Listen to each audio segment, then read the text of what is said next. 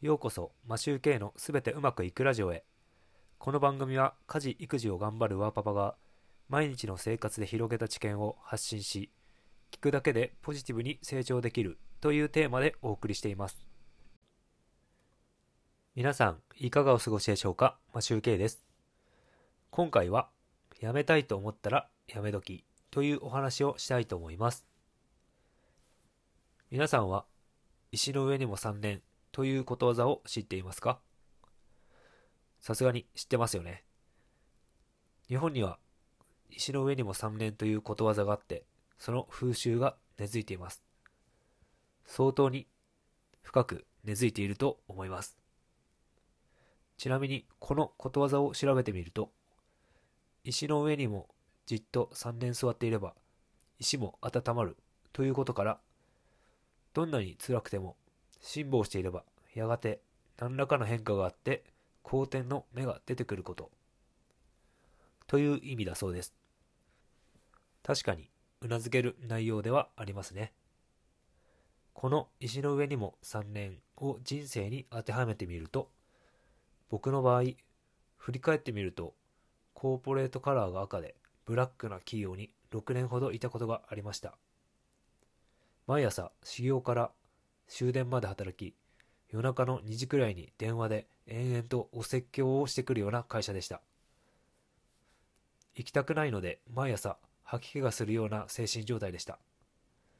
この過度なストレスで白髪も増えてきたので、きっと精神が参っていたんだと思います。それでも6年ほど耐えました。そんな感じで石の上にも6年ほどいたことがあります。それも結構ゴツゴツした座ると痛い石だった気がします。でも今はそういう時代ではなく時代の流れもものすごく早いです。1分でも時間を無駄にしてはいけないのではないでしょうか。辛い、無理、続けられないという気持ちが解消できないのであればすぐにやめて新しいことにチャレンジすることが大事です。しかし勘違いしてはいけないのが、それはできるところまでやったのか、ベストを尽くしたのか、というところまではやるべきだということです。学校の勉強でも好き嫌いはあると思いますが、一通りやってみないと好きなのか嫌いなのか、得意なのか不得意なのかもわかりません。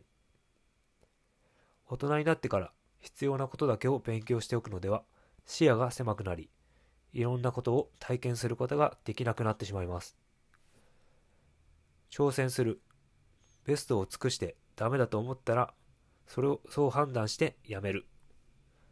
このサイクルを繰り返して自分のやりたいことを見つけていくんだと思います。思い立ったらすぐ行動。ダメだと判断したらやめる。時代は変わってきたものです。石の上にも3年を唱えてる人はもしかしたら時代遅れなのかもしれませんね。自分の人生は自分で決めることなので、世間の意見は気にしないようにしましょう。今回はこれで終わりたいと思います。いつも聞いていただきありがとうございます。それでは良い一日をお過ごしください。マシュウケイでした。